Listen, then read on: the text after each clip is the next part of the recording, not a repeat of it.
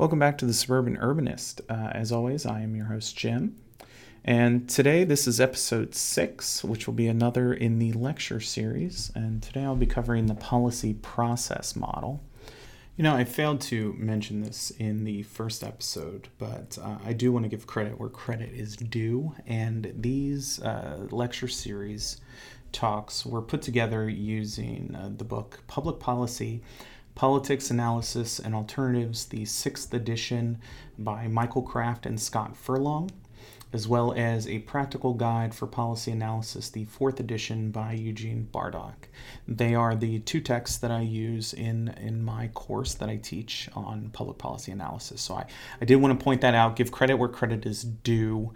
Um, and uh, I'll try to remember to do that on every future episode. But I f- did fail to mention it uh, on the last episode of the lecture series, so I wanted to make a point to emphasize. So, again, that's Public Policy, Politics, Analysis, and Alternatives, the sixth edition by Michael Kraft and Scott Furlong and a practical guide for policy analysis, the fourth edition by Eugene Bardach. Both are great resources, and uh, I know they're they're texts textbooks, but uh, I do think that if you're interested in learning more about public policy than than than what I'm presenting here, that they would be good uh, learning tools for you. So I would encourage you to check them out. With that said, uh, again, today I'm going to be talking about the policy process model. And in doing so, I will uh, showcase competing theories about how policies are developed, uh, explain what the policy cycle is, and then the six stages of the policy process model. Hopefully, this will help you understand that there are several key stages of work to develop public policy, all of which are influenced by different policy actors. With that said, I'll keep this intro short. Uh, I did want to mention, as always, uh, you can uh, contact me at suburbanurbanist at gmail.com if you have any suggestions for future episodes, thoughts, comments. Uh, please also visit my website, suburbanurbanist.com. I hope you enjoyed this episode, and uh, let's go ahead and do this thing. Uh, here is episode six of the Suburban Urbanist lecture series The Policy Process Model.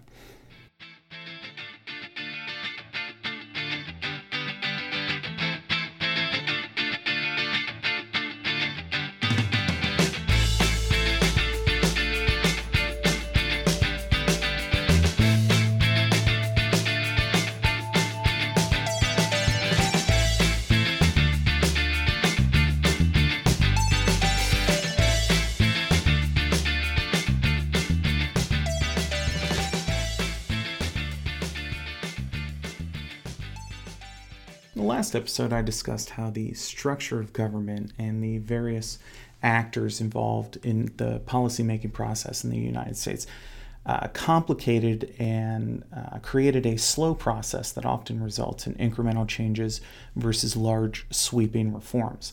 This complexity is by design so that no one actor can monopolize the policy process. In our government structure, we have a system of checks and balances. Uh, legislation needs to be passed by both houses of Congress, then can either be approved or vetoed by the president. And even if it makes it past the president, that policy is subject to judicial review and can be ruled as unconstitutional. If we think about the Patriot Act, for example, it was quickly passed by Congress, signed by the president, but elements of it were later ruled unconstitutional by the Supreme Court. Beyond the actual structure of government, we have government actors that are guided by ideologies that manifest itself into political parties. And finally, outside of government, we have informal actors who, who do influence policy. And if you remember from last episode, those include the uh, group interest groups, nonprofits, the public, and the media. And all of these inputs uh, are what make policymaking extremely complex and a long, drawn out process. So, in order to kind of understand how things work, social scientists use various theories or models and this is no different from any other science where theories are developed in order to attempt to explain something or create meaning out of what otherwise might seem to be a complicated and chaotic world in which nothing makes sense and all acts are seemingly random. Public policy and government is complicated and it is chaotic. And as we've discussed in previous episodes, almost everything is a public problem. But if that's the case, then how is it that policy matter, policymakers decide which public problems to prioritize over others? And so, policy theories, like all theories, generally try to explain why things happen the way that they do.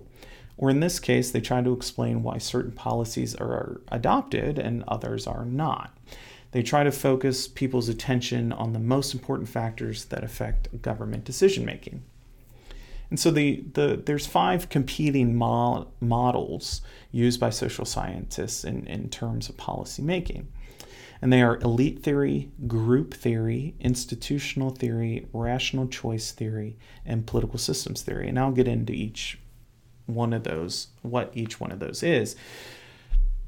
But collectively, they offer a different perspective on the principal determinants of decision making within government, and therefore on what people might regard as the major forces shaping the direction and content of public policies. So, first off, elite theory.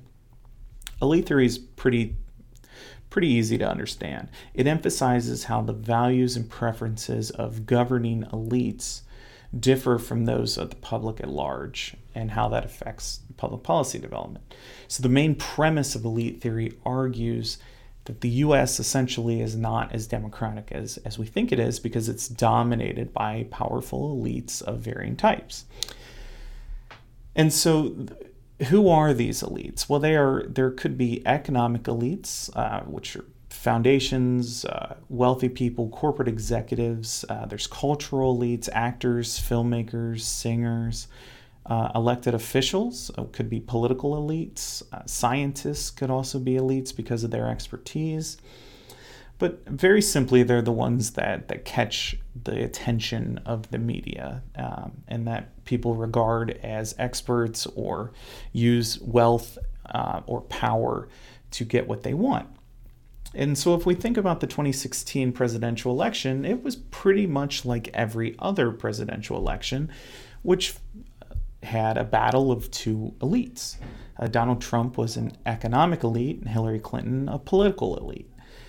The difference in this was that they, how they positioned themselves to the general public. Uh, President Trump positioned himself almost as an anti uh, elite in some senses, stating that he was going to quote, drain the swamp of the political elites in Washington and represent the common person.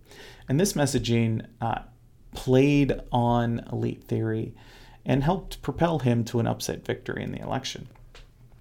Another very current example is the, the campaign for women's equality in the workplace and to end sexual harassment in all forms. This activity has been occurring for a very long time, but it took cultural elites um, celebrities speaking out to raise the debate to the national level and get the coverage that it currently has. So, if we think of the faces of the Me Too campaign, we often think of Rose McGowan or Alyssa Milano or Aly Raisman or Ashley Judd. And these are the uh, cultural elites that help propel the, the Me Too campaign into prominence.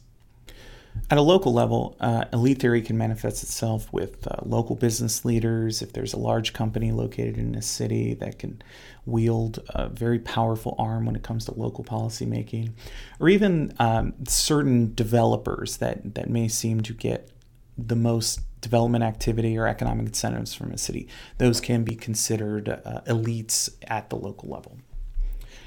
So the second theory is group theory. Uh, and group theory sees public policy as the product of a continuous struggle among organized interest groups.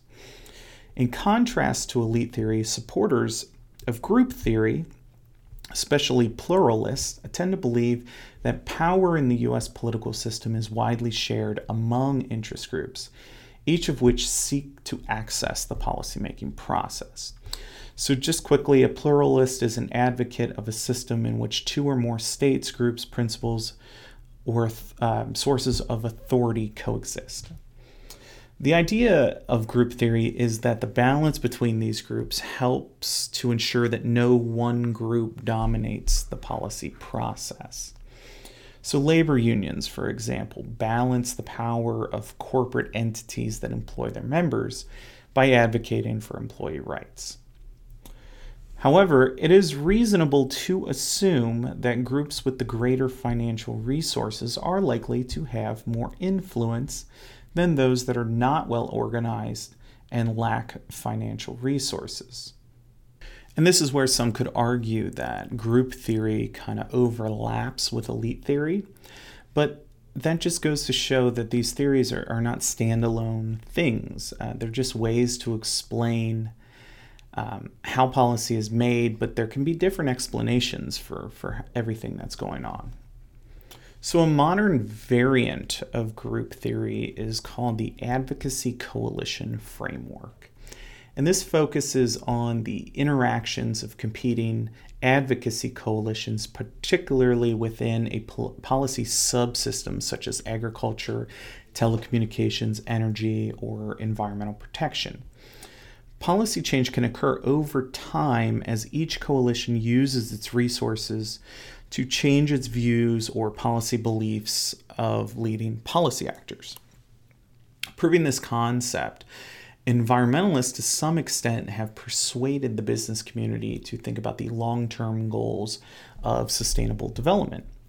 In turn, the business community has been able to persuade many actors in the policy arena that new policy approaches, such as market incentives, collaboration, and information provision, are more attractive than conventional regulation, which they view as burdensome and ineffective.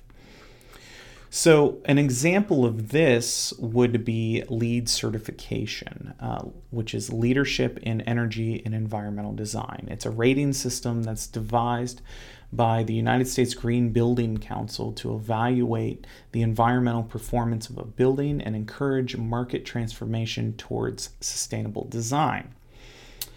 When I was working for the city, uh, through the Community Reinvestment Area Tax Abatement Program, the city rewarded projects that pursued certain levels of LEED certification. And these projects were essentially greenlit and did not require financial underwriting uh, to get longer terms on their tax abatement. So that was one way that the city tried to incentivize uh, greater uh, sustainable development by by rewarding businesses and developers for developing LEED certified buildings. And so many students of public policy then argue that group theory exaggerates the role of interest groups in policymaking and it underestimates the role of leadership of public officials and the considerable discretion that they have in the policymaking choice. Assigning too much power to organized interest groups oversimplifies a very complex dynamic that exists in policymaking. Public officials also use organized interest groups to promote their own political agendas and to build support for policy initiatives. The relationship between groups and policymakers is often subtle, but it is a two way exercise of influence. So, the next theory is institutional theory. And institutional theory emphasizes the formal and legal aspects of government structure. Institutional models look at the way governments are arranged, their legal powers, and their rules for decision making. And these rules include basic characteristics such as the degree of access to decision making provided to the public, the availability of information from government agencies, and the sharing of authority between national and state governments under federalism. So, a major tenet of institutionalism is the structure and rules make a big difference in the kind of public policy process that occurs and which policy actors are likely to influence them. The term institutions can have several meanings. It refers to both organizations and the rules that are used to structure patterns of interaction within and across organizations. And many kinds of institutions can influence public policy, and these could include markets, uh, individual firms or corporations, national, state, local government, voluntary associations such as political parties, interest groups, and even foreign political regimes. So, analysts use institutional theory to study how these different ent- entities perform in the policymaking process, as well as the rules, norms, and strategies used by individual, individuals who operate within particular organizations, such as the US Congress or the federal court system. Institutional theory is a simple reminder that procedural rules in certain aspects of government structure can very much empower or obstruct political interest. You know, there's no such thing as a neutral rule. Uh, all rules have real consequences for the ways decisions are made, helping some and hurting others, and they can make some groups more influential than others and some policy outcomes more likely than others. So, the, for example, think of the Senate filibuster rule, which allows a very small minority to impact the policymaking process by stopping other Senate business. So, just to highlight this, uh, you know, I'm a big fan of The West Wing, and there's a particular episode um, that comes to mind when I think about the filibuster rule. In this episode, there's a bill that's a about to be passed by the Senate, and one lone senator wants to delay the vote and open debate back up to include more funding for autism research. He stands alone in this desire and, and he begins a one man filibuster to delay the vote. In the episode, the rules are such that to keep the filibuster going, he cannot sit, he cannot pause, uh, he must continue talking. If he stops, all debate gets closed and the vote is taken. And so the fictional Bartlett administration discovers why this issue is so important to the senator. Uh, he has a grandson who has autism. And so they finally decide to help um, using a rule where the speaker can yield to a question uh, to help the filibuster continue. And so they round up a couple of senators to, to, to help him out. And so he is able to yield to a question, which leads to another person uh, going on uh, their own little filibuster, and, and that lone original senator is able to sit down, uh, grab a drink of water, and rest a little bit. And so eventually, the uh, the time period in which uh, the bill would need to be passed that night or whatever is passed, and, and, and debate is allowed to open back up on that. And so, moving off of institutional theory, we move into rational choice theory. And rational choice theory draws from economics, um, particularly microeconomic theory, and it often uses elaborate mathematical modeling. Uh, rational choice theory is widely applied uh, to public policy. It assumes that in decision making, individuals are rational actors. Um, that is, so they they seek to maximize attainment of their preferences or further their own self-interest.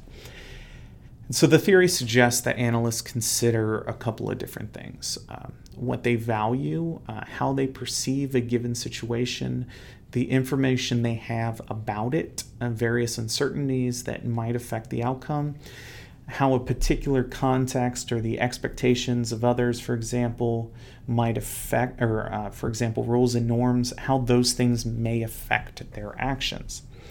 And the goal of this is to deduce or predict how individual behavior under a variety of conditions will affect the policymaking process.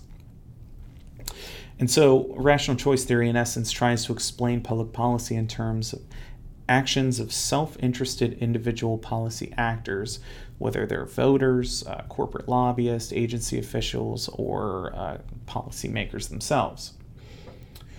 So, an example of this is a, pol- is a politician choosing the policy alternative that is more likely to help them get reelected. So, often you see in election years, politicians are less likely to uh, debate or vote on critical policies because they're kind of holding them back uh, to use them as campaign material. And uh, a primary example that I can think of is the, the death of Justice Antonin Scalia. When he died, it left a spot on the Supreme Court. And there was uh, a Republican majority in Congress and a Democratic president, President Obama.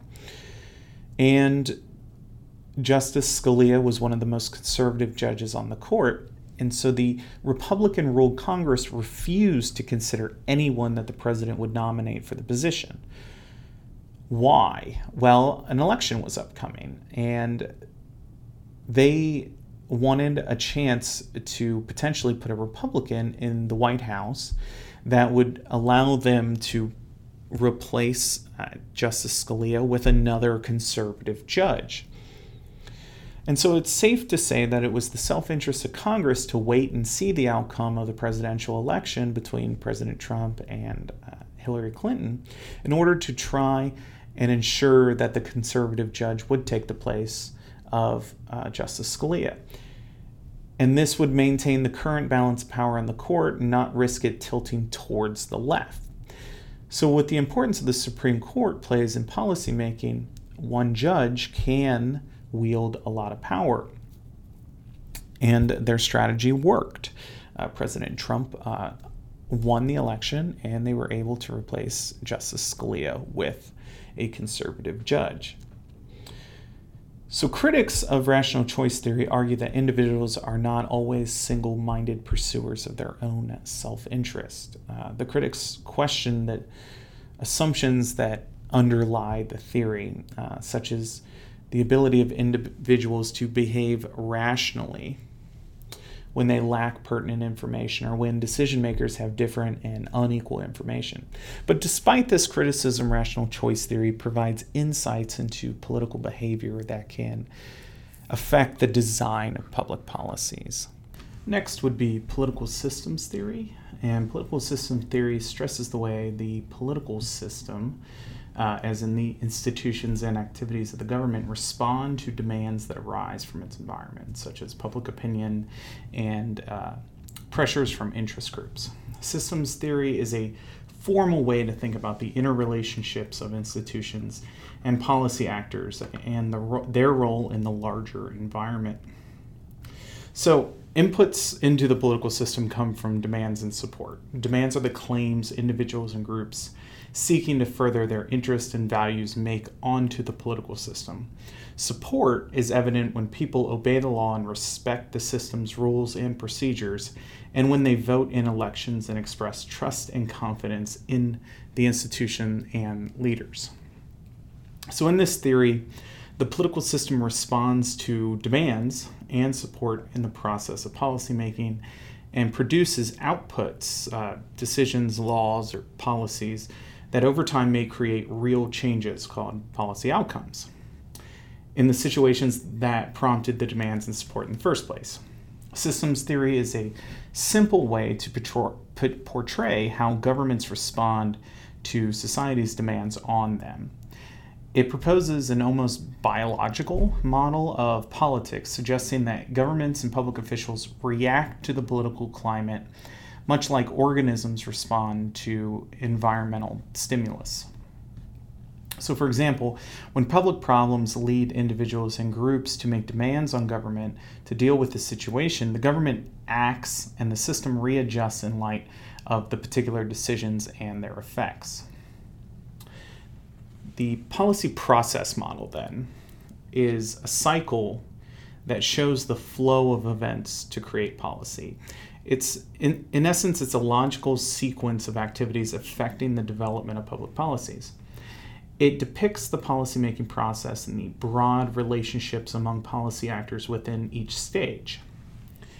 And so what are the different stages? And that would be the policy cycle. And there's six stages to the policy cycle. Stage one is the problem definition and agenda setting stage. Stage two is the is the stage where policy is actually formulated.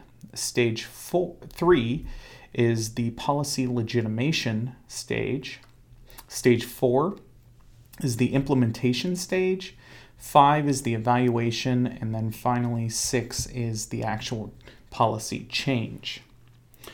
And this process is is always happening. It's continuous. It's not a one-time set of actions. And that's because no policy decision or solution is ever final. There's always changing conditions, new information, evaluations, and shifting opinions that often stimulate reconsideration and revision of established policies. In the real world, these stages often overlap or are sometimes skipped. In other words, policies might be formulated before they are high on the political agenda, or it may be impossible to differentiate the actual policy formulation stage from when it is legitimated. However, the policy process model captures important aspects of policymaking that really do correspond to political activity. As review of the six components or stages of the model makes clear, policy analysis can potentially affect each of these stages. That is, methods of analysis can provide insights that may influence one stage or another in policymaking, whether it's agenda set setting and or how policies are formulated or how existing programs are evaluated and, and changed. So what happens at each point of the stages of the cycle? Well, first is problem definition.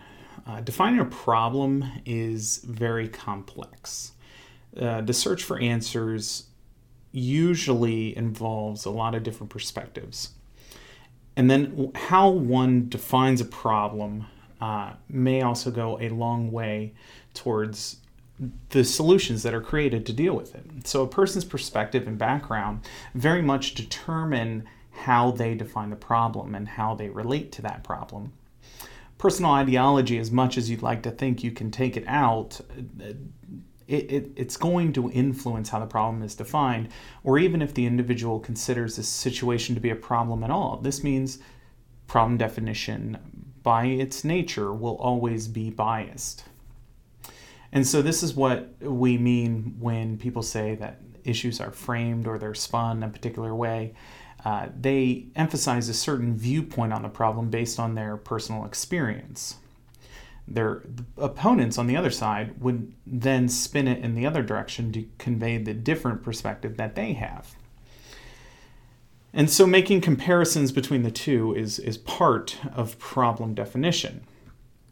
So the Kraft and Furlong book uses the example of gas prices.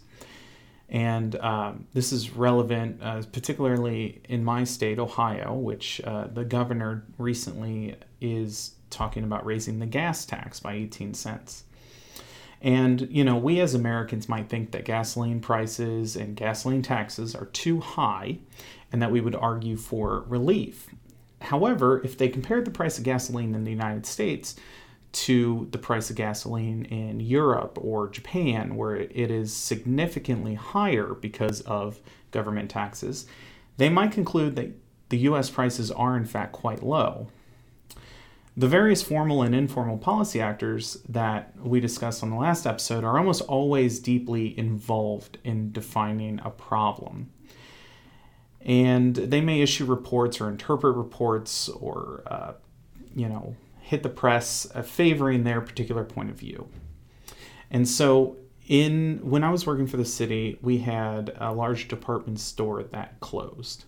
The local newspaper basically painted it as part of a larger problem that the downtown of the city was on the verge of, of losing uh, you know a major company and that this was a very very bad thing well the city in turn released a memo that framed it in a different light and that it was a long overdue consequence of the changing nature of retail and an opportunity to take a prime piece of real estate and turn it into something special. In this scenario, both the the media and the city were dealing with the same problem, but they had different perspectives on it. So, once the problem is defined, the next thing that we need to talk about is agenda setting because defining the problem is not enough the public and policymakers must recognize uh, that it is a problem. And when they do that, it's referred to as putting something on the agenda. And the agenda is simply the list of policies where actions become likely. It's, it's not easy for problems to get on the agenda because at any given moment, there's thousands of issues that are competing for attention. And because of this competition for space, many problems that government could potentially address never capture the attention and are often neglected.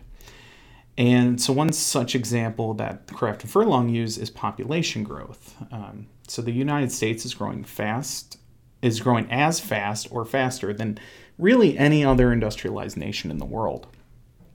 Its growth rate at a little less than 1% a year is 5 to 10 times that of most European nations, partially because of uh, recent immigration policies, although obviously that's in flux at the current moment.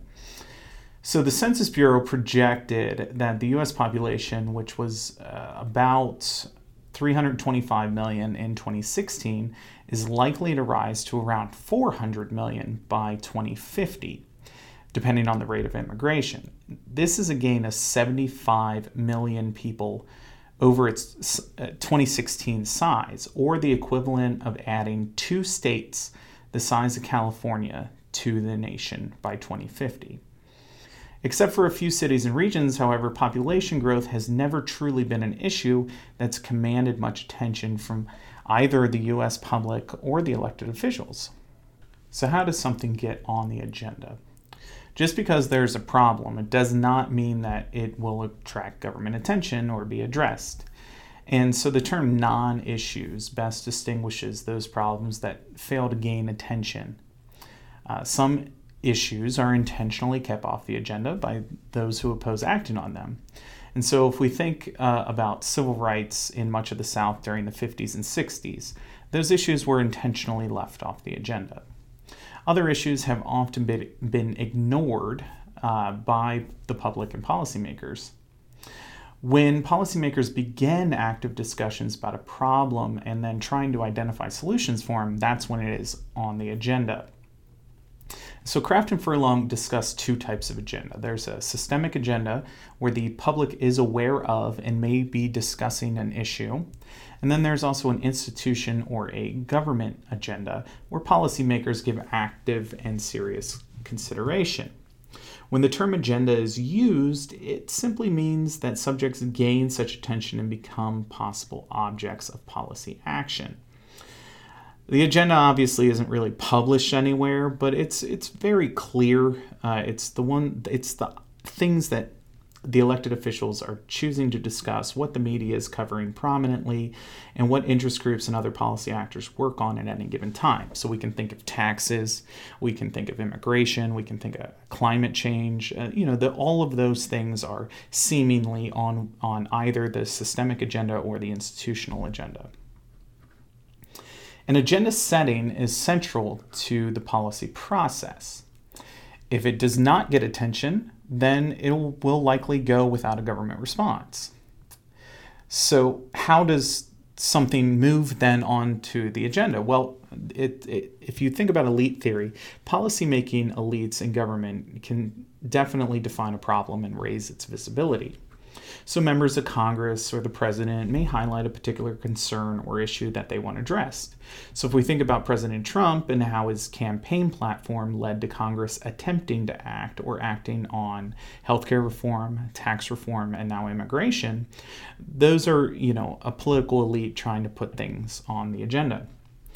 Government agencies that deal with particular problems can also raise awareness and move issues on the agenda. And then the media, by deciding what to report on or highlighting particular public problems, may sway public opinion about them. So, some issues will always get on the agenda automatically. They are forced on there or required because the government has to deal with them. So, if we think about the recent government shutdown, that would be an example of an issue automatically being on the agenda. However, for optional issues, it really requires three streams of influence that flow through society. And the book defines these as the problems, uh, problem stream, the policy stream, and the political stream. And when these converge, they create opportunities to consider certain issues. Whether they're whether they successfully move on the agenda or not is sometimes in the hands of influential people or leaders who invest much of their time and resources in that issue. So, the problem stream. Well, according to Kraft and Furlong, the problem stream refers to the various bits of information available on the problem, who it affects, and in what ways. So, for example, government reports and studies. This information may help promote an issue onto the agenda or prevent it from being able to be uh, addressed. Additionally, uh, a crisis can definitely put something onto the agenda, and it would fall into that problem stream identity as well. So, if we think of the 9 11 terrorist attacks or natural disasters, these crises are sometimes linked to powerful national priorities such as defense, public safety, public health, which then spurs the government into action. So, shifting to the policy stream, the policy stream refers to what might be done about a problem. And this really does look at policy alternatives that are developed by uh, congressmen and their staffs or agency officials, could be interest groups, academics, policy analysts, etc. And the policy ideas tend to circulate within the specialist communities or uh, iron triangles of most that are most concerned about the problem.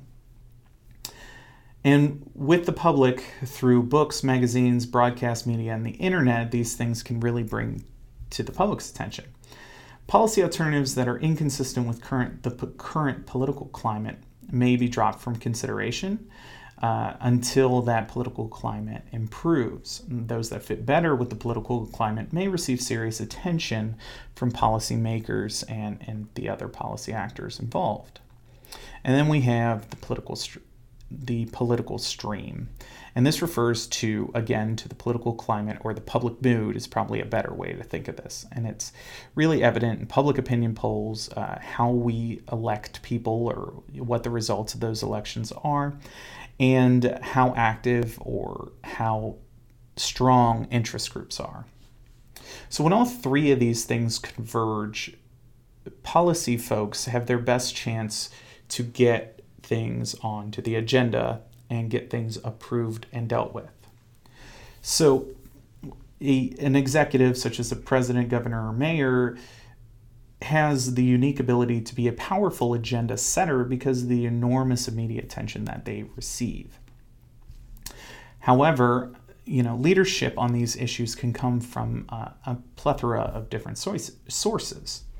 At the national level, congressional committees and subcommittees often are hotbeds of innovative policy ideas precisely because members and their staffs are continually seeking ways to improve public policy, but also enhance their own visibility uh, and compete with the other major party. So, if we think about the stuff that's happening in Congress and all these subcommittees, they're getting a lot of attention. Uh, some of the people that are involved in those are now running for president. So, that, that just kind of showcases what I mean. Policy think tanks and interest groups are also very strong sources of policy proposals. Um, the academic field, uh, colleges, universities, professional so- associations, and even the business community are also very good sources of policy ideas. And so when we have all of these ideas, something is on the agenda, we have to formulate the policy, and that's where the policy formulation comes in. So, the development of proposed courses of action to help resolve a public problem is the policy formulation stage. So, what to do with a problem and creates a bunch of policy alternatives. And these are continually being studied and advocated as part of the policy stream and constantly being evaluated against you know how it can be accepted. And so the among the standards for policy acceptance that Kraft and Furlong point out are economic cost, social and political acceptability, the likely effectiveness that the solution or the alternative will address the problem. And so at this stage, policy analysis is happening all the time because there's a constant looking for information ideas that will help um, the policy actors pursue their goals and achieve a solution to this problem so if we the president for example draws not only from his white house staff but also the executive office of the president which includes all the specialized agencies whether it's the national security council the economic advisors environmental quality the uh, office of management and budget and then interest groups are also active contributors to this policy formulation as they attempt to shape policy to serve their own needs. And so when policy analysts are assessing policy alternatives, they're essentially looking at three things. First, they start by examining the problem definition to determine whether they are based whether that definition is based on appropriate data analysis. Next, they want to find out who's involved in the formulation process, uh, who's leading it, and whether there are any conflicts of interest that exist. And then finally, analyzing the main assumptions and any analysis that was used to determine whether those means were valid. And so when you have all these alternatives, there's several instruments of public policy that that can be done. And the book, uh, the Kraft and Furlong book, points out five main instruments instruments of public policy. And these are regulation, government management, taxing and spending, and market mechanisms, and education and information. Regulations are government decrees that either require citizens to do something or prevent them to doing so. Particular requirements ensure that corporations, individuals, even units of government are following these, these laws. And regulations impose fines, possibly imprisonment, uh, if they're not complied with. And so, for the most part, citizens and corporations adhere to these legal re- requirements voluntarily but the means are available to enforce the regulations when necessary. Next, government management. And this is where the government uses direct services or direct management of resources as tools of, of public policy. It could be education, defense, public parks, and most municipal services, such as police and fire protection, are examples of policies that governments implement by providing the service directly to the citizens. Governments offer most of these services because they are needed to be provided in a certain way. Other services involved in government uh, may not be needed to be done in a certain way, so those could be opportunities to contract out services. So, for example, the city I worked for, property management of city owned buildings, that was something that was contracted out. Jails uh, are something that have been privatized in the past, although that's created all kinds of issues. But the decision to contract out services includes policymakers evaluating the options uh, by using certain criteria, and this could be effectiveness, cost, or accountability. And even if governments contract work out, they are still responsible for ensuring that the work is quality, and even though the private sector is providing those services. The next tool of public policy would be taxing and spending. Governments very clearly use their ability to tax and spend to achieve policy goals and objectives. Uh, one form of spending pro- policy is direct payment of money to citizens. So, if we think of social, social security, this is an obvious example. Uh, the federal government transfers money from people who are working to retirees or others who are covered by the system's rules. They provide a direct payment to them. Uh, governments can also use tax policy to promote or discourage certain activities. So, if we think about states that have sin taxes, these are taxes that are on tobacco, alcohol, and other things that can be classified as quote unquote sins. The idea is that by driving the price up, it will deter people from purchasing those items. And so the Kraft and Furlong book actually points out the tax on cigarettes in New York at the time the book was written was $4.35 uh, per pack, which is quite astonishing. Next is market mechanisms. Governments can take advantage of market me- mechanisms uh, in public policy. So, using the market may be a decision by the government not to intervene in any way, but in, instead to allow the laws of supply and demand to work. So, for example, um, until recently, the government had not really done anything about uh, internet sales or e commerce in terms of imposing taxes on our purchases from whether it's Amazon or Wayfair or whoever. And this was despite local merchants who found themselves losing market share to Amazon and those other companies. Uh, governments also actively use market incentives rather than other approaches to achieve policy goals. And so I mentioned LEED certification and how cities might give additional tax abatements for those that are pursuing LEED certification uh, in pursuit of their environmental policy. So that there's an example. Next would be education, information, and persuasion. Another policy instrument available to government is providing information to educate the citizen, citizenry, while then also trying to persuade them to behave in a certain way. Uh, so, if we think again about cigarettes, uh, the Surgeon General's warning on the packs of cigarettes that try to educate you that you know, smoking can cause cancer. That's an example of the government providing information to try to deter you from doing an activity.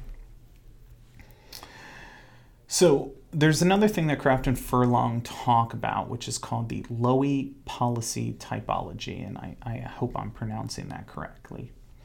Policymakers are likely to think about policy options or alternatives in terms of the tools that they have at their dispense. So, policy analysts think about the different kinds of policies that governments adopt and why they do it for different reasons. And the goal is to understand the differences that exist among policies and the political conditions that lead to one policy versus another. And so the Kraft and Furlong uh, use a typology developed by Theodore Lowi uh, in 1964. And according to Mr. Lowi, all government functions can be classified into three types there's distributive, redistributive, and regulatory. Distributive are individual programs or grants that a government provides without regard to limited resources or zero sum situations. And zero sum situations are those in which one group's gain is another one's loss. Redistributive is what is policies that create a sort of conflict. They provide benefits to one category of individuals at the expense of another. So, if we think of affirmative action as a redistributive policy, it's allowing, it's giving essentially additional points or criteria to a certain segment of society over another. And so redistributive policies often reflect ideological or, or class conflict, or in, in affirmative action would be racial conflict. And then finally, there's regulatory. Regulator- regulatory policy is government restriction of individual choice to keep conduct from, quote, transcending acceptable bounds. And there's two subcategories within the Lowi typology uh, of regulatory policy. First is competitive regulation. And this is mostly associated with regulating uh, specific industries, um, for example, computer software, communications companies. And so, an example of a competitive regulation would be antitrust actions, breaking up those companies to provide a, a more fair market. And then the second is protecting the general public from activities that occur in the private sector. So, an example of this would be workplace health and safety. Now, these types of policies can be controversial because it's the government intervening in the action of private industries. So, this then leads us to the next phase of the policy cycle, which is policy legitimation. And policy legitimation is giving legal credence or legal force to decisions or providing a justification for an action on a policy. So this could be a vote in Congress, it could be an executive order, uh, or a judicial decision.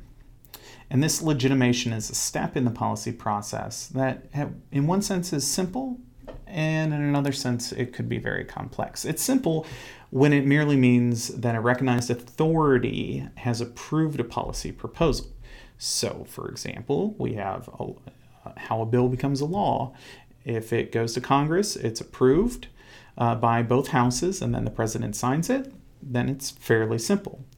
The complex view is that this process requires more than a majority vote or a legal sanction by a recognized authority. And so this action would be con- is the action consistent with the Constitution or existing law? Is it compatible with U.S. Po- political culture and the values that we have? And does it have popular support? Legitimation may also follow from a process of political interaction and debate that involves all major interests and a full and open airing of the issues and controversies. So, for an example of this, I'm going to use an economic development project that uh, I dealt with when I was working for the city, and it was a market rate housing development that was going into a low income area. And so this project, it needed a parking variance, and so therefore it went up for debate before the City Planning Commission. Uh, the community was split on their support for the pro- for the project for a variety of reasons, including the height of the building, what it looked like, the lack of parking that was associated with it, uh, the fact that it did not have any affordable units in it despite the area that it was going into. And this issue was debated for hours. Uh, some concessions were made, uh, but ultimately it passed the Planning Commission and it went to Council, where it was hotly debated again. Uh, the developers were asked to go back and try to settle the issues with the community, and then eventually it would be passed by Council. This community engagement and the approvals from several, several legislative bodies can be viewed as the complex view of legitimating the project. And sometimes to fuel legitimation, uh, this is where the elites can come back in. Lawmakers may use those elites, whether it's cultural uh, elites, athletes, celebrities, other political elites, to try to educate the public or convince the public of the worthiness of the issue that is being debated.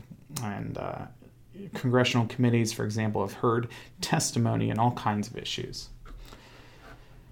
Policies that are adopted without going through this legitimation process do face serious hurdles. They may fail in getting support from the public. Um, interest groups may oppose them or challenge them in court, and their implementation could be adversely affected. So, if we think of the border wall controversy that is currently going on, uh, the government was shut down. Uh, they finally reopened the government, decided to debate, and then there was a funding bill that went through, but it did not provide um, funding for the border wall. And so the president, uh, although he signed the bill, then declared a national emergency. And by doing so, he skipped the legitimation process.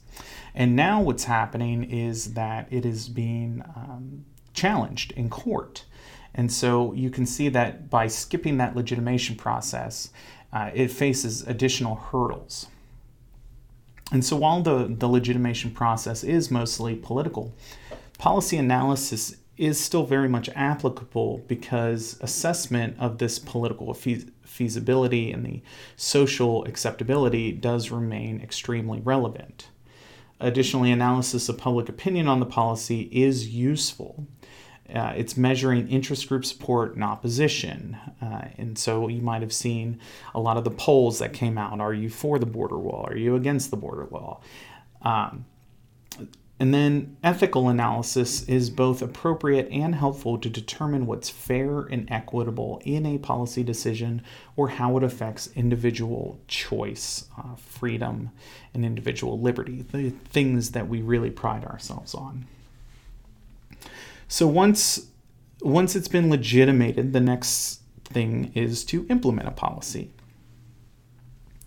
And for many, the passing of law by the the Congress or the state or city council it signals the end of the policy process but that's really just it's still ongoing or quite frankly it could be just the beginning of government activity that will ultimately affect um, the public uh, more than they would otherwise realize and so once a policy is formulated and adopted it must be implemented and this according to Kraft and Furlong, involves three activities.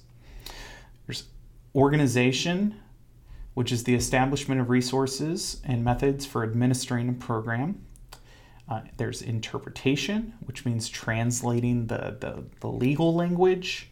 Uh, what is the plan? What are the directives? What are the requirements? And Um, this is typically found in a law or regulation, and shifting that into language that those affected can easily digest and understand it.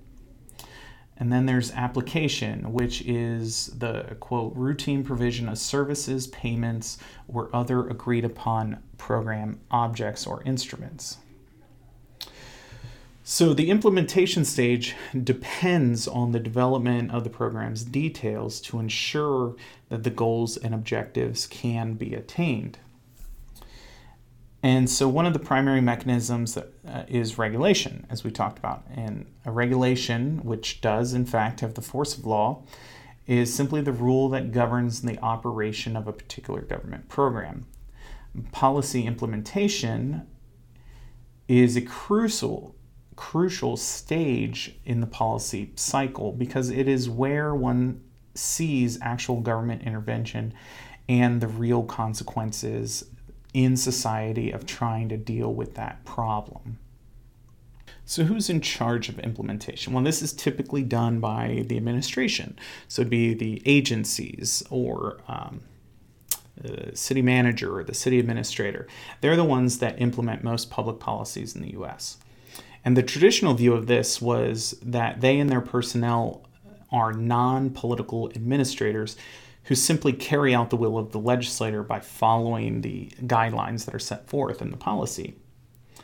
And they have no say in the policy itself beyond the execution. However, this viewpoint is very unrealistic and it does not consider the influence that agencies and their administrators have in the policy formulation process and quite frankly, the discretion that they have in implementing that policy.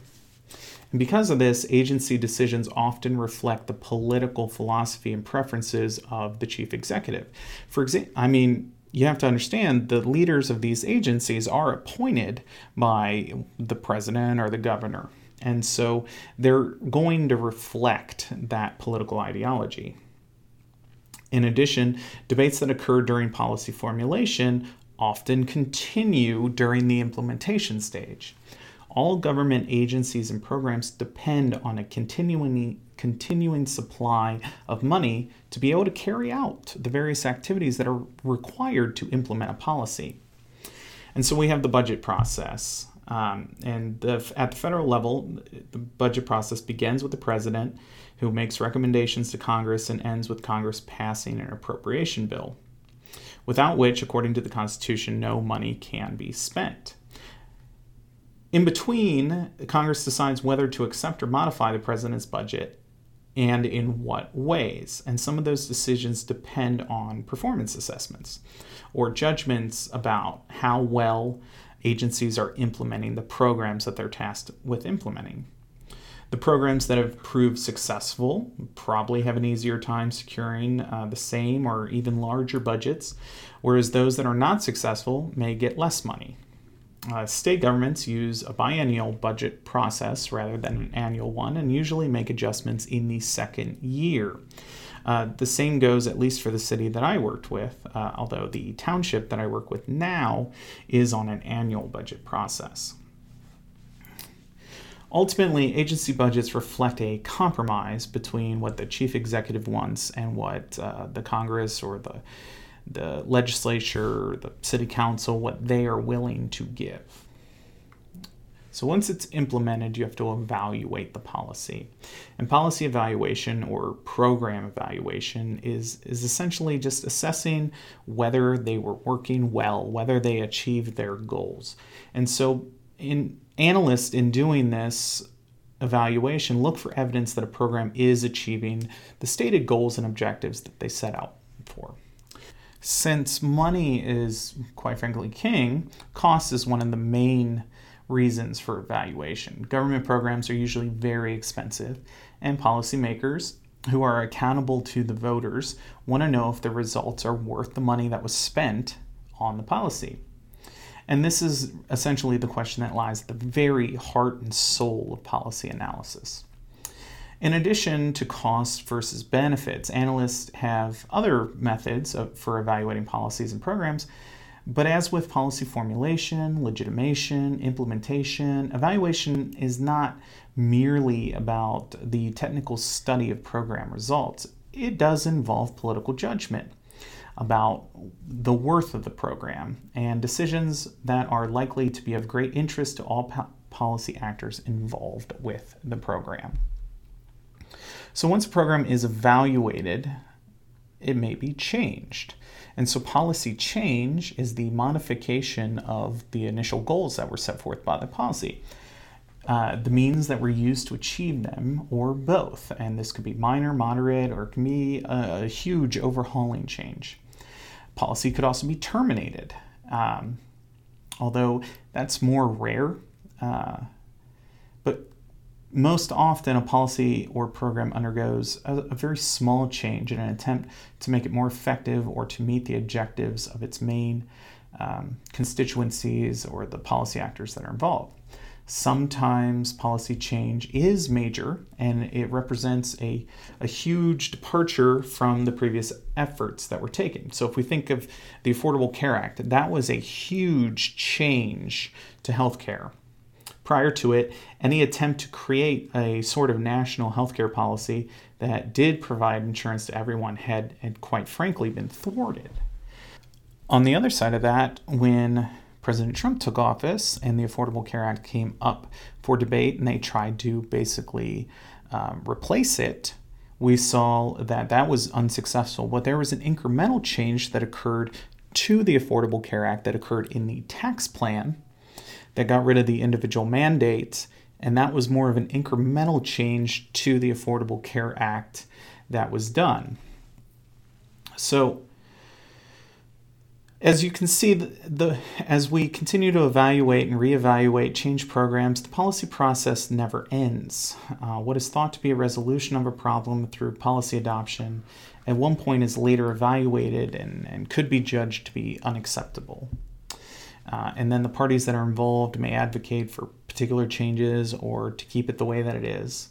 And so another round of the policy cycle will begin, especially as new people are elected uh, new presidents, particularly, uh, or if the Congress shifts from one party to another in majority. And, uh, and, because the political agenda changes, and so different policies are then formulated and adopted. And there's nothing wrong with this, it's just part of the process.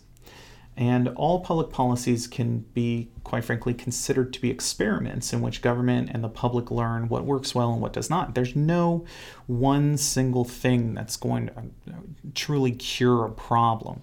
Uh, when you try to do one thing about a problem, it's likely that another problem is going to pop up. And even in major policy reforms such as welfare, education, immigration, taxation, they have not always produced the changes the reformers thought they would by implementing this policy, and further assessment of the policy change is then often needed. So, there are many ways to explain the, pol- the process of making policy. Uh, the one I presented to you is the Kraft and Furlong policy process model, which outlines you know the six stages. But policymakers first have to clarify a problem, develop the options to deal with it, then pass and implement the proposals. It's a relatively simple process, but it's influenced by a lot of different factors. And so that's why throughout this process, policy analysis and trying to remain objective and find solutions, evaluate alternatives is essential to that process. And with that, I will conclude this episode of the Suburban Urbanist. Thank you for listening. Um, again, as always, please feel free to reach out via email at suburbanurbanist at gmail.com. Visit my website, suburbanurbanist.com, and I will catch you on the next episode. Thank you.